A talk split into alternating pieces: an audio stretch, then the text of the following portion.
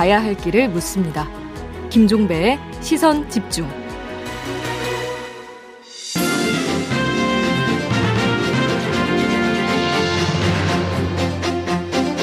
네, 매주 목요일에 함께하는 슬기로울 정치 시간입니다. 더불어민주당의 윤건영 의원과 함께합니다. 어서 오세요. 네, 구로울의 윤건영입니다. 네, 이제 구로울이 입에 이제 붙으셨군요. 네. 아, 그러니까 지역 코미디를 좋아하십니까? 어, 확인은 안 됩니다. 그래요? 네. 어, 저희 방송 많이 들으실 텐데. 알겠습니다. 오늘은 좀 그 이 문제부터 좀 여쭤보겠습니다. 그러니까 잠시 후 3부에서 집중적으로 좀 인터뷰를 할 예정이니까 간단하게만 여쭤보겠는데요. 네. 지금 문재인 대통령하고 윤석열 당선인이 어제 만나려다가 무산이 되지 않았습니까? 네. 자, 이걸 어떻게 이해를 하고 계세요? 어, 저는 좀 대단히 아쉽다라고 생각을 하는데요. 네. 어제 만남이 예, 여야 영수회담 같은 성격은 아니지 않습니까? 음. 예컨대 조건을 걸고 의제를 설정하고 단판 짓는 이런 회담이 아니라 현재 대통령과 미래 대통령의 만남이거든요. 만나서 허심탄회하게 국정 전반에 대한 자유로운 의사를 나누는 것인데 국민의힘 일각에서는 일종의 조건을 내걸고 단판 짓는 것으로 좀 해석을 한 건 아닌가라는 아쉬움이 있습니다. 그 음. 그 조건이라는 게 앞서 방송에서 이야기하셨던 인사와 사면인데요. 저는 충분히 이야기할 수 있다고 생각합니다. 음. 미래 대통령이 현 대통령에게 음. 이야기할 수 있고 협의할 수 있는 건데 음. 그것이 조 건이라고 하거나 단판의 성질의 것은 아니지 않냐라는 거죠. 거기다 이제 공개적으로 이야기하는. 맞습니다. 그걸 압박하거나 이런 식으로 가야 될 것은 아닌 것 같다라는 음, 거고요. 음. 특히 인사와 관련해서는 이게 법률적으로 규정이 돼 있는 부분입니다.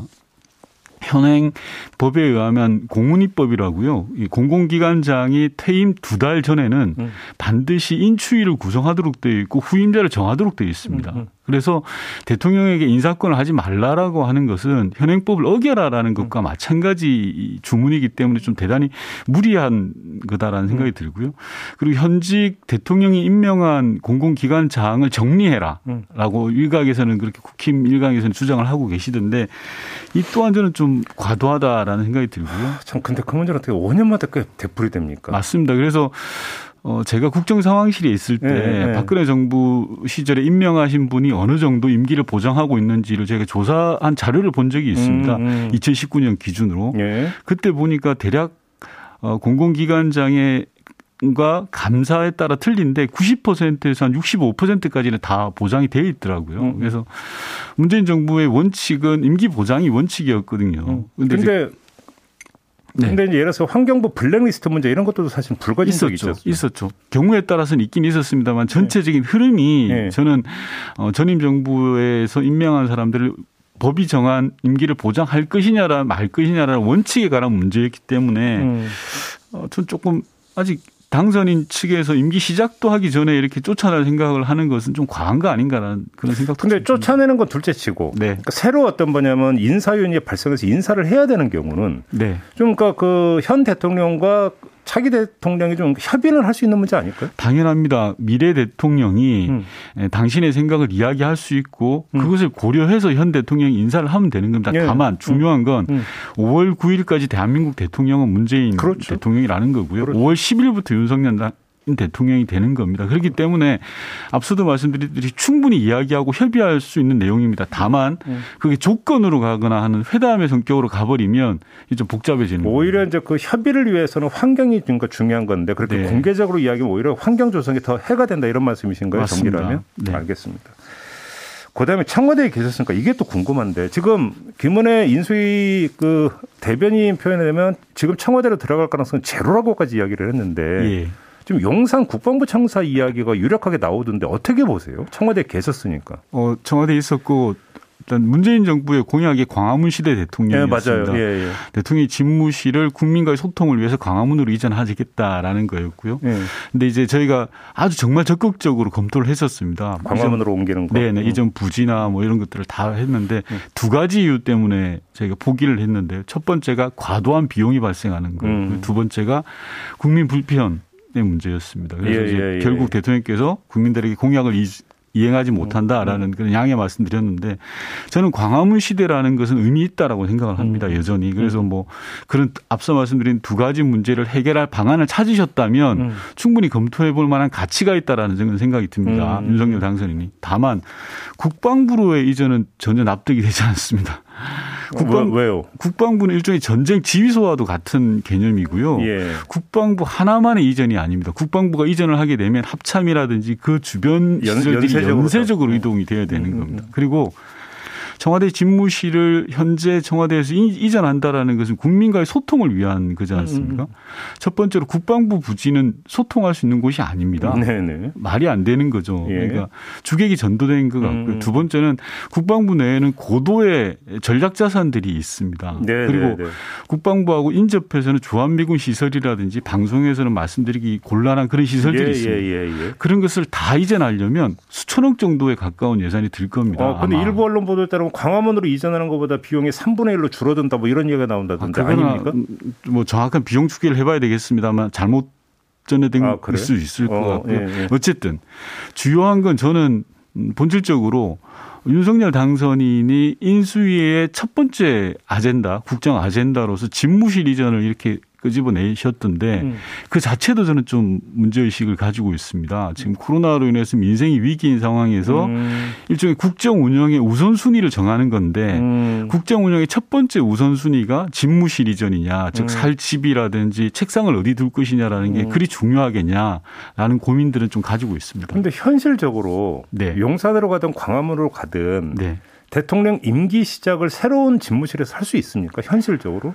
어, 뭐 하려고 하면야 못할 바는 아닙니다만 굉장히 어려운 일이 될 거고요. 그 네. 과정에서 놓치는 것이 많고 네. 엄청나게 과도한 비용이 동반되는 거고요. 그리고 관련해서 많은 국민들의 불편을 끼칠 수 있는 요인들이 있습니다. 저희가 광화문 시대로의 이전을 한 1년 가까이 준비를 했었거든요. 음. 정권을 잡고 나서. 음, 음. 근데 너무 조금 졸속으로 하는 거 아닌가라는 그런 우려도 있습니다. 그때 이제 문재인 정부가 광화문으로 이전하려고 할 때 국방부 청사는 전혀 그러니까 검토 한 파도 한 번도 없었습니까? 그 국민들과의 만나는 접점이 제로입니다. 국방부 네. 시설은 군사 시설이잖아요. 그래서 알겠습니다.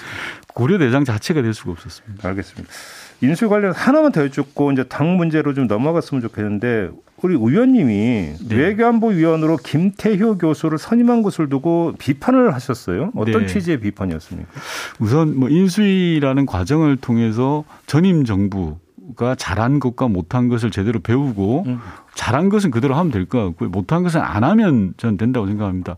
그리고 이게 전임 정부라는 건 진보 보수를 떠나서 이명박 정부에서 잘한 건 배우고 박근혜 정부에서 잘한 건 배우고 음, 음. 이렇게 하면 되는 건데 외교안보 인수위원으로 임명되신 분은 이명박 정부의 대북 정책을 사실상 디자인하셨던 분인데요. 이명박 정부에서 가장 실패한 정책으로 인정받는 게 대북 정책 입니다. 음. 그리고 그분이 이제 겉으로는 강경한 대북 정책을 이야기하셨지만 뒤로는 돈 봉투를 건네면서 남북 정상회담을 거래하자라고 하는 그런 의혹도 보도된 바가 있고요. 북한이 그렇게 주장한 바가 맞습니다. 있었죠. 예. 예. 뭐 북경에서 만나서 예. 뭐돈 봉투를 주고 했다는 게 있고요. 그다음에 일본 자위대에 대한민국 진입을 허용해야 된다라는 취지의 주장도 하셨던 분입니다. 음. 그래서 저는 잘한 건 배우시더라도 음. 왜 실패한 정책의 상징과도 같은 분을 음. 그렇게 하시냐라는 음, 음. 건고요. 어, 현재 진보 보수를 떠나서 학계에서조차도 많은 걱정들을 하고 있는 게 사실입니다. 아, 그래요? 네. 음. 알겠습니다. 자, 당 문제로 좀 넘어갔으면 좋겠는데요. 윤호중 비대위원장을 둘러싼 지금 파열음이 계속되고 있는데 네. 그냥 단도직입으로 여쭤보겠는데요. 문제의 본질이 뭡니까? 왜 이게 문제가 되는 겁니까? 우선 시작은 일종의 그 절차에 대한 문제 제기인 것 같습니다. 네. 아, 송영길 당 대표를 비롯해서 지도부가 대선 패배에 책임을 지고 물러났지 않았습니까? 물러나면서 새로운 지도 체제, 즉 비상대책위원장을 지명하고 떠난 것이 절차적으로 문제가 있는 것은 아니냐라는 음, 겁니다. 그냥 그 블랭크로 예. 놓고 뭔가 물러나더라도 났어야 되는데 맞습니다. 예, 예, 예. 예. 새로운 지도 체제에 대해서는 당원과 어, 총의를 모아야 되는 음, 건데 음. 잘못을 인정하고 내려놓으시는 분들이 왜 그 부분을 지명하고 가냐라는 그렇지. 것에 대한 절차에 관한 문제가 근본적인 그건 충분히 지적할 수 있는 네네. 문제 아닌가요? 음. 다만 이런 논란이 저는 오래 지속되는 것은 민주당 모두에게 마이너스라는 생각이 들고요. 예. 어, 뭐 어려울수록 생각의 차이보다는 공통점을 가지고 문제를 좀 풀어가야 된다 라는 생각을 하고 있습니다. 근데 일단 좀 하나 여쭤보고 싶은 게요. 대선 패배 후에 네. 대선 패배 원인에 대해서 네. 정밀하고 아주 집중적인 내부 토론이나 검토 과정이 있었습니까? 아직까지 없었고요. 그 부분에 대해서는 저는 좀 차분하고 냉정하고 엄정해야 된다고 생각합니다. 네, 네, 네. 일 예를 들어서 어 민주당 내부에서의 토론도 필요하겠지만 외부 기관 또는 외부 음. 인사들에게 대선 평가를 맡기는 게 저는 필요하다고 생각합니다. 그러니까 이제 객관적 시각으로 맞습니다. 좀 바라볼 수 있게. 예. 그래서 외부의 대선 평가 위원회를 둬서 음. 민주당이 무엇을 잘했고 무엇을 잘못했는지를 냉정하게 들여다보는 게 우선돼야 되고요. 그걸 조급하게 지금 당장 뭐 며칠 내로 하자라는 것도 저는 금물이라고 생각합니다. 그런데 제가 이걸 여쭤본 이유가 비대위의 제 첫 번째 임무는 이게 돼야 되는 거 아닙니까? 맞습니다. 이게 나와야 그다음에 그럼 당 쇄신 방향이 나오는 거죠. 맞습니다. 그 다만 네. 방금 말씀하신 그 프로세스가 맞는데 네. 문제는 어, 지방 선거가 지금 두 달 앞으로 다가와 있, 네. 지 않습니까? 어, 정상적이고 올바른 절차는 무엇이 문제인지 즉 어, 진단을 정확하게 하고 음. 처방을 내려야 되는 게 맞습니다만 음, 음. 지방선거가 두 달 앞으로 남아, 남아 있는 시점이다 보니까 음. 두 가지를 병행해야 되는 그런 어려움이 있습니다. 음. 중요한 것은 다시 한번 말씀드리지만 대선 패배의 원인과 진단을 철저하게 하는 것이 가장 그러, 중요하다. 그렇죠. 그게 네. 제일 중요한 문제죠. 맞습니다. 또 한 가지 혹시 그러면 그러니까 지금 뭐 윤호중 비대위원장 갖고는 된다 안 된다라는 어떤 대립 구도에 네. 기존의 뭐 개파 구도라든지 다른 구도가 지금 이게 스며 있습니까? 뭐 아직 그 정도까지는 아닌 것 같고요. 앞서 네. 말씀드린 것처럼 기본적인 문제 의식 네. 자체가 절차에 대한 의식 문제 제기를 하고 있는 거고요. 그리고 어 지방 선거를 좀 제대로 치룰 수 있는가에 대한 음. 걱정들이 좀 있는 것 같습니다. 하지만 음. 제 개인적인 생각으로는 지금 상황에서는 좀 단합된 힘이 음. 우선 아닌가라는 생각이 듭니다. 지금 이재명 등판론이 나오고 있잖아요. 당 일각에서. 네네. 네. 의원님 개인 생각은 어떠세요? 이재명 지금 이제 상임 고문으로 예. 말씀드려야 될 것 같은데 당에 저는 훌륭한 자산이라고 생각을 하고 예. 당이 어려울 때나 어, 요구하는 시절이 반드시 온다라는 음. 생각이 들고 그것은 본인이 원튼 원하지 않든 네. 그런 상황이 있을 걸로 예견 됩니다. 그런데 지금 오늘 음흠. 선거 끝난 지 일주일 되는 날입니다. 음. 저 또한 마찬가지로 아직도 뉴스를 보기가 좀 아직 저어되고 아, 세상을 네. 바로 보기 음. 힘든 상황인데 음.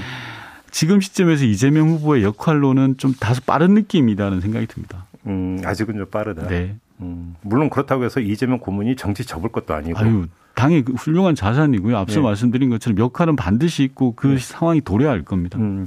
근데 지금 아무튼 비대위원장 문제를 둘러싸고 그 전에는 이제 그 몇몇 의원이 개별적인 의견 표명 수준이었다가 네. 어제부터 좀 이제 집단 움직임 비슷하게 좀 나타나고 있는 게 있습니다. 예를 들어서 이제 더 미래가 윤호중 비대위원장 문제를 제기를 했고 더민초 같은 경우 일단 좀 회의는 했다고 그러고 그럼 이 양상이 만약에 확대가 된다면 네. 문제는 더 커지는 거 아닙니까 파열음이? 어, 저는 혁신의 내용도 중요하지만 음. 혁신을 해 나가는 자세와 태도도 중요하다고 생각합니다. 국민들이 예. 바라볼 때는 두 가지를 같이 볼 거라고 생각을 하고요. 예. 그래서 그런 측면에서 당이 어려울 때일수록 단합된 자세로 돌파를 해야 된다라는 걸 우선 말씀드리고 음.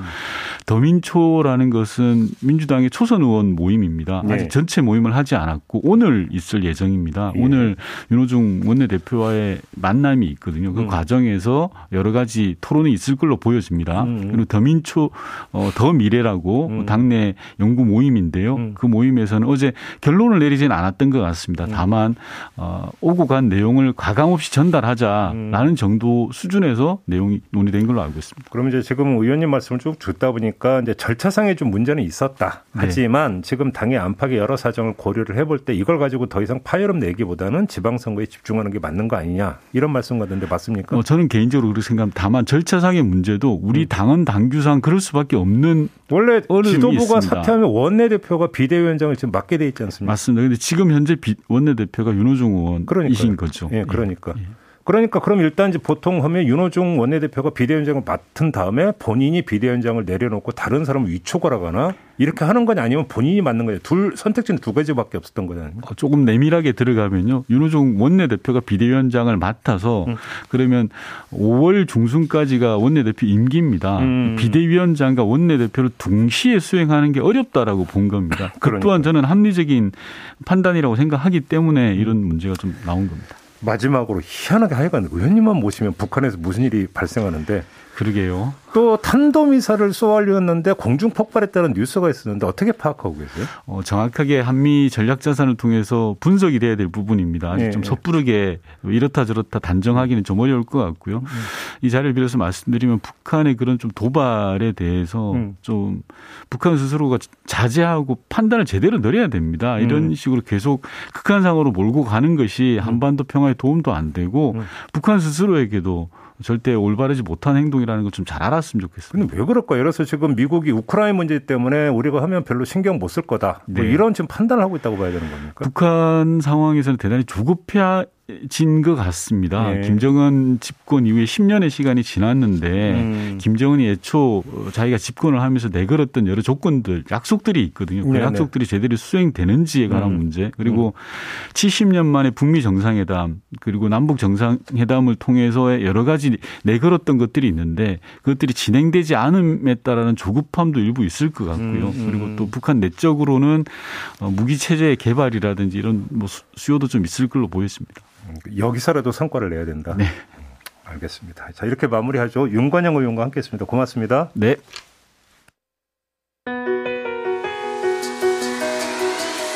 날카롭게 묻고 객관적으로 묻고 한 번 더 묻습니다. 김종배의 시선 집중.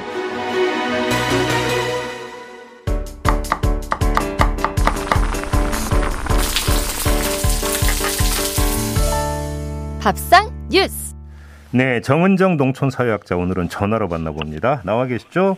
네, 안녕하세요. 네, 오늘 어떤 이야기입니까? 예, 오늘은 새로운 유형의 그 쿠팡 갑질에 대해서 한번 이야기해 보겠습니다. 음, 이건 뉴스 좀 나오는 것 같은데 어떤 갑질이에요? 예, 뭐, 그, 대형 온라인 쇼핑몰 쿠팡에서는 이 회사 자체 브랜드, 즉, PB 상품이라고 있거든요. 근데 이 영세 제조업체들이 애써서 개발한 인기 제품들을 쿠팡이 거의 복사해서 붙여넣기 수준으로 베꼈고요. 오. 예, 또 이것도 모자라서 이 직원들을 조직적으로 동원해서 마치 이를 구매하고 매우 만족한 것처럼 상품평을 달았다는 정황이 드러났거든요. 예, 그래서 이제 시민단체들이 이제 공정거래위에 신고를 했고 또 공정거래위가 조사를 해보니까 이 네. 알고리즘을 조작을 해서 네. 댓글 몰아주기 그런 어, 사, 정황도 좀 발견이 되고 그래서 음. 지금 상당한 논란이 있습니다. 근데 그 댓글 조작 같은 경우는 규모가 꽤 컸, 컸던 건가요? 어, 제가 왜 신종 갑질이라고 표현을 드렸냐면 이게 예. 직원들이 자발적으로 하지는 않았을 거라는 거죠. 음. 예, 지금 뭐 쿠팡 측이야 딱 잡아떼고는 있는데요. 음. 일단 규모 면에서 이 PB 상품들이 출시되자마자 검색 상위권에 오르려면은 이 리뷰의 양과 질이 중요하거든요. 음, 그렇죠. 예. 예, 많이 달리는 것도 중요하지만 꼼꼼하게 작성이 돼야 되는데 쿠팡 직원들이 거의 한 80% 이상을 이렇게 작성을 했다고 하, 해요. 오. 최근에 가장 인기 있었던 이 무소음 타이머 같은 경우에는 리뷰 리뷰가 여섯 건이 달렸는데 그 중에 다섯 건이 직원들이 작성을 했다고 하고요. 예. 그리고 이 독서대 같은 경우에도 열 건 가운데 여덟 건이 직원들의 작품이었다라고 합니다. 음. 예, 작품이라고 표현하는 뜻을 아마 아실 텐데요. 음. 그래서 2019년부터 1,391개 가운데 약 80%가 이 특히 PB 상품의 댓글이 집중적으로 달렸고요. 음흠. 그래서 이 부분에 대해서 지금 상당한 논란이 있습니다. 예. 근데 PB 상품은 유통업체부터 다 내놓고 있지 않나요? 예, 뭐 가격 대비 만족도가 좋아서 가성비가 보통 좋다고 하잖아요. 그래서 네. 소비자들한테 인기가 많고 뭐 대표적으로 신세계 이마트의 노브랜드 제품도 있거든요. 음, 네 예, 근데 쿠팡도 이 PB 상품을 굉장히 많이 출시를 했습니다. 음. 문제는 중소업체들이 열심히 개발한 제품들을 거의 그대로 베끼고 심지어 제품뿐만 아니라 광고까지도 그대로 갖다가 베껴서 논란이 되고 있는데요. 와, 음. 예, 현재 쿠팡이 출시한 PB 제품이 약 4,200개 정도라고 합니다. 거의 전 예, 제품을 다 망라하고 있는 거죠. 예, 쿠팡의 PB 전문 자회사가 공급을 하고 있는데요. 예. 이 대형 유통업체의 PB 상품 같은 경우에는 자체 제작도 하지만 아웃소싱의 형태를 갖고 있습니다. 음. 예를 들어서 짜장 소스의 어떤 자기의 브랜드도 출시를 하고 그리고 대형 유통업체의 브랜드를 달고 납품이 되는데 문제는 업계 한 3, 4위 정도 이렇게 힘을 많이 못 쓰는 그 기업들이 PB 제품을 많이 생산을 하거든요. 예. 그리고 이제 가격을 아무래도 싸게 해야 해야 하니까 박한 마진 때문에 상당한 고통을 겪는다라는 게 취재 과정에서 밝혀졌습니다. 음. 뭐 1위 기업 같은 경우에는 브랜드 인지도가 있으니까 소비자들이 잘 소비를 하잖아요. 예. 근데 3, 4위 정도의 작은 기업들은 어쩔 수 없이 이렇게 PB 상품에 뛰어들어야 되고 음. 또 이런 온라인 커머스 업체들이 마진 을 줄이는 것을 요청을 하면 음. 손해를 감수하는 수준으로 이렇게 제품을 개발할 수밖에 없다. 예. 그래서 이런 하소연을 하는데 이번에 쿠팡은 아예 그 물건의 수준을 거의 베끼다시피 했기 때문에 더욱 비판을 받을 수밖에 없고요. 이렇게 되면 유통 질서가 망가지는 거 아닙니까? 예, 뭐 건전한 시장 자본주의라면 정확한 정보가 제공이 되고 소비자들은 예. 또 합리적으로 선택을 할 수 있어야 되는데 예. 이렇게 리뷰도 가짜로 달리고 알고리즘마저 조작이 되면 소비자들은 값을 치르고도 피해를 보는 건데요. 음. 여기에 뭐 중소기업 피해도 있었고요. 그리고 노동자들도 이런 남을 속이는 일을 한다라는 게 직업 윤리에 위배되는 거잖아요. 예. 뭐 쿠팡 같은 경우에는 지금 매출이 20조 원의 벽을 넘어섰습니다. 음. 규모로만 따지면은 이마트가 24조 정도 되니까 턱 밑까지 바짝 추격을 했는데요. 네. 근데 적자는 무려 1조 8천억 원대입니다. 음. 뭐 사업 투자 때문이라고 이야기는 하지만 이 부분별로 세분화 시켜 보면은 자체 브랜드 즉 PB 쪽이 영업 이익을 냈다라고 해요. 음. 그러니까 이 그 손실을 줄이기 위해서라도 PB PB 상품 판매에 굉장히 열을 올리는 과정에서 생긴 일인데요. 네. 뭐 이번에 아마 쿠팡 측에서는 운이 없어서 걸린 거라고 생각을 하겠지만 유수의 기업들이 그동안 을의 위치에 있는 직원들을 동원을 해서 이런 부정한 행위를 한 경우 상당히 많았습니다. 예. 뭐 물건들을 직원들에게 할당량을 주면서 팔아 오라는 그런 밀어내기는 고전적인 갑질이고요. 음. 또 원료가 부족할 때는 사재기를 직원들을 동원해서 시키기도 하고요. 그래서 이번 댓글 조작도 마찬가지입니다. 굉장히 후진적인 기업 문화 속에서 20조를 달성을 했다라도 그 기업 문화 자체는 상당히 후진적인 거죠. 거죠. 음. 특히 무소불위의 이커머스 위력을 행사한 것이어서 더욱 비판받고 당국은 이번에 재발 방지의 대책을 반드시 세워야 할 것 같습니다. 지금 뭐 당국을 말씀하시는데 일단 지금 조사는 확실히 하고 있는 거 맞습니까? 네, 공정거래위에서 조사를 하고 그런 네. 정황들이 밝혀졌다. 그래서 지금 알겠습니다. 참여연대나 뭐 민변에서 어, 재발 방지뿐만 아니라 이런 문제들을 사전에 막을 수 있는 그런 제도적 보완을 하라고 강력하게 요구를 하고 있습니다. 이거는 소비자 기만 행위에 속하는 것이기도 하지 않습니까? 그렇죠. 그렇죠. 소비자 기만 행위이기도 하고 네. 일하는 노동자들의 예, 인권 탄압이기도 합니다. 아, 알겠습니다. 예. 이건 좀 확실하게 좀 밝혀서 책임 물을 거 확실하게 좀 물어야 될 것 같습니다. 수고하셨습니다. 네, 고맙습니다. 네, 지금까지 정은정 농촌 사회학자와 함께했는데요. 좀 통화 상태가 좋지 않았습니다. 애청자 여러분들이 양해 부탁드리고요. 네, 시선 집중 2부 마무리하고 8시 3부로 이어가겠습니다. 3부에서는 어제 열릴 예정이었다가 무산된 문재인 대통령과 윤석열 당선인 간의 회동, 그 배경, 그 다음에 어, 원인이 어디에 있었는지 이거 좀 자세히 짚어보는 인터뷰 준비해 놓고 있습니다. 잠시만 기다려 주세요.